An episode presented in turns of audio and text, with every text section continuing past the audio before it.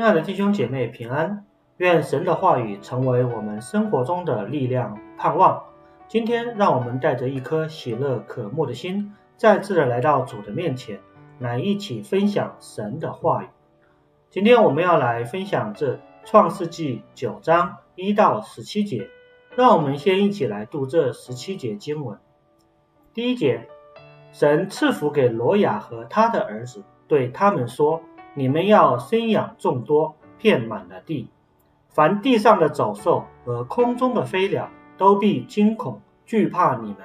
连地上一切的昆虫，并海里一切的鱼，都交付你们的手。凡活着的动物，都可以做你们的食物。这一切我都赐给你们，如同菜蔬一样。唯独肉带着血，那就是他的生命，你们不可吃。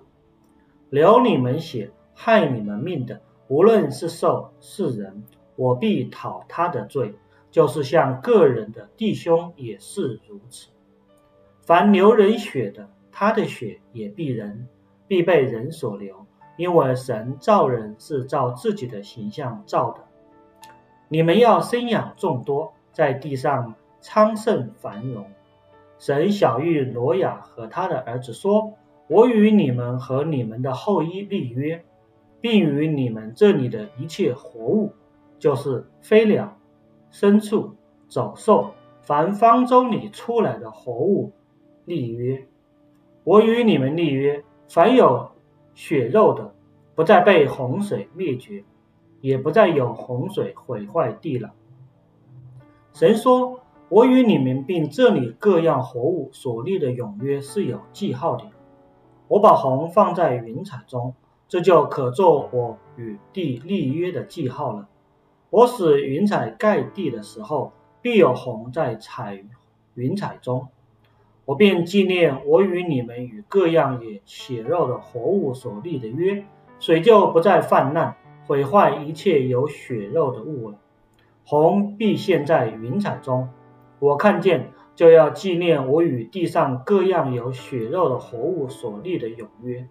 神对诺亚说：“这就是我与地上一切有血肉之物立约的记号了。”现在呢，我们已经读完创世纪里很重要的一个文献——洪水的故事。这个故事呢，是记载在第六章与第八章中间。现在呢，我们要来读第九章。这第九章是记载在洪水之后。上帝如何与人重新立约的故事，《创世纪》呢？这本呃经典的特色之一呢，就是在诉说约的意义。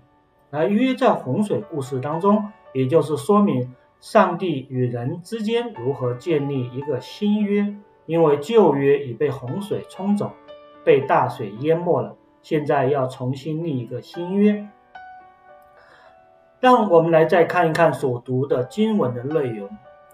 当创世纪第九章一到第七节主要讲的是生养众多，创世纪的第九章第一节以生养众多，遍满了地开始，并以第七节生养众多，在地上昌盛繁荣为结束。这是最初上帝在创造中给人的祝福，也要在洪水灭世之后的再创造中呢，重生这样的祝福。祝福呢，而在这样的祝福的中间呢，夹杂着两大改变和两大警戒。首先，两个呃祝福，就是我们刚刚讲的，在经文的两端是上帝的两个祝福，赐给罗亚和他的儿儿子，要求他们生养众多，因为生养众多呢，是人类生存的第一使命，首要的基础。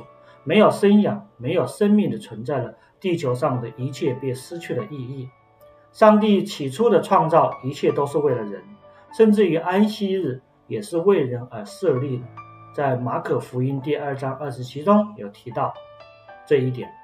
而世界的毁灭呢，其实也是因为人，因为他们背逆了上帝创造的宗旨。因此呢，这场洪水呢，可以看作是世界对世界运行轨迹的所进行的一次非常惨烈的矫正。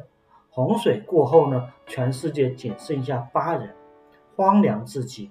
在此呢，首要的任务就是生养众多。紧接着呢，在创世纪第九章的二到三节里面提到了两个改变。第一个改变是人与动物之间变成了一种敌对的关系，水里的、天上的和地上的动物呢，不再交给人类来管理。我们回到创世纪一章二十八节，我们可以看到是由人类管理，而现在呢是仅仅交付给人类的手中。这样的交付呢，可能是伴随着威胁、恐吓和流血，而动物呢对人类也是变得惊恐与惧惧怕。因此呢，有可能见到人呢，就可能是躲开，或者甚至于攻击人类。第二个改变呢，乃是上帝首次允许人类吃肉食。那这里他提到，凡活着的动物都可以做你们的食物。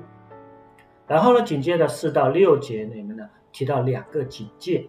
上帝给人的第一个警戒就是不可以吃血。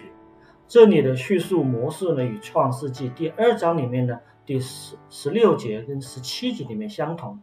在那里呢，描述到，在伊甸园中，上帝说，园中各样树上的果子你可以随意吃，只是分别善恶树上的果子你不可以吃。而这里呢，同样也描述是，凡活着的动物都可以做你们的食物，这一切我都赐给你们，唯独。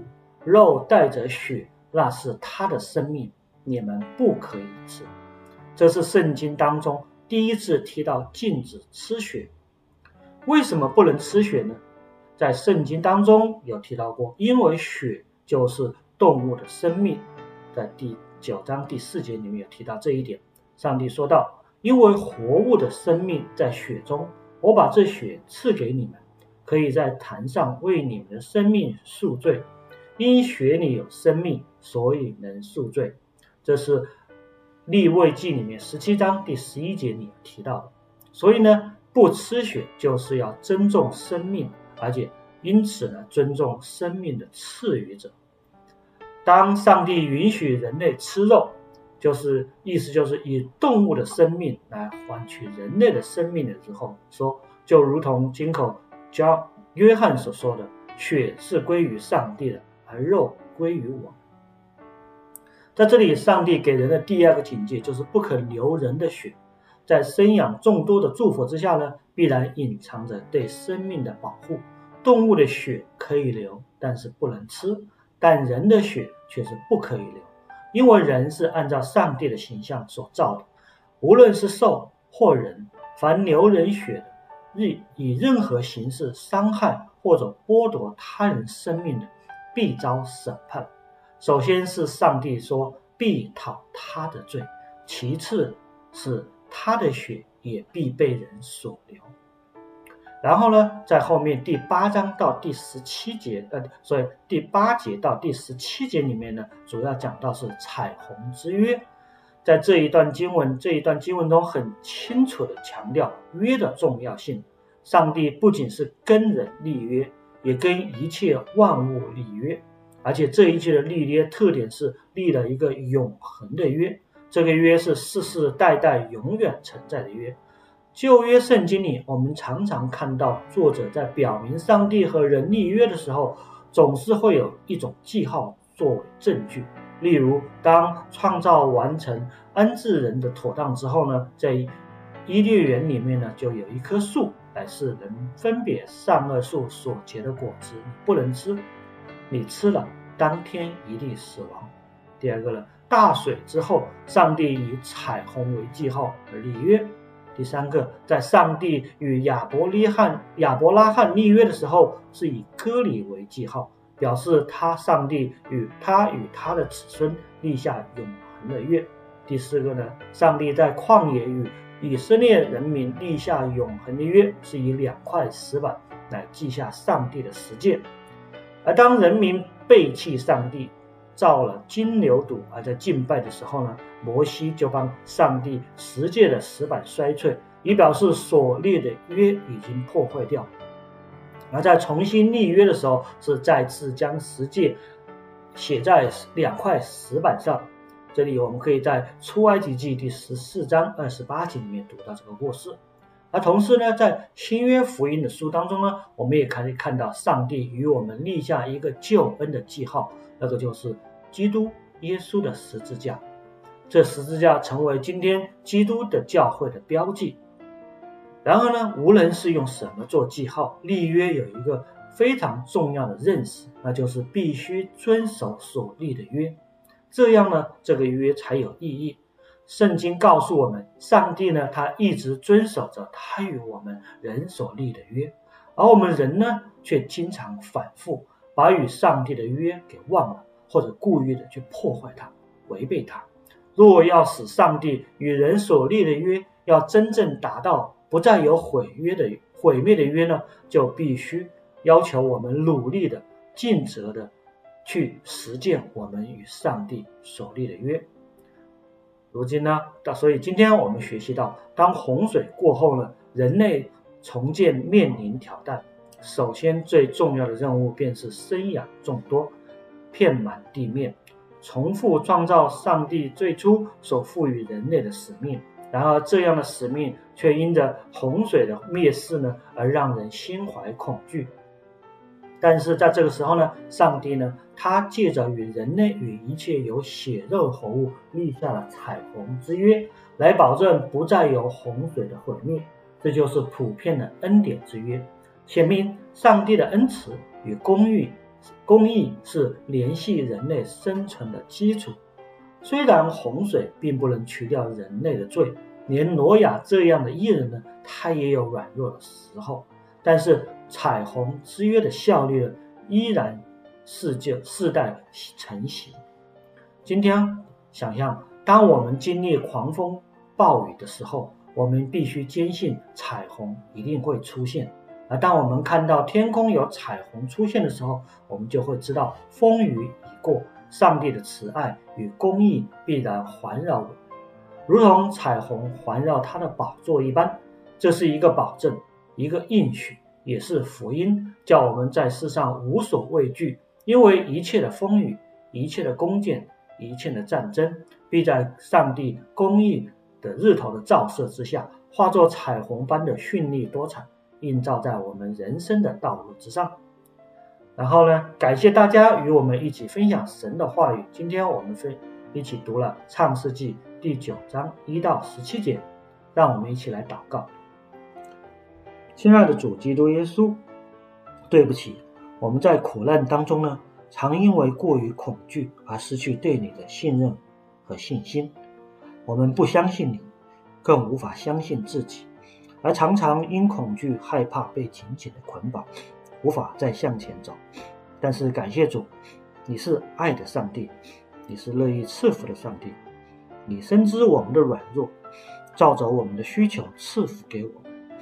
每天早晨，你的恩典慈爱都是新的，都是够用的，而且超乎我们所求所想的。求你帮助我们，让我们跟随着你，一步一步展开我们的新的生命、新的旅程。也求主在这个过程当中与我们同行。祷告乃是奉靠救主耶稣基督的名求，阿门，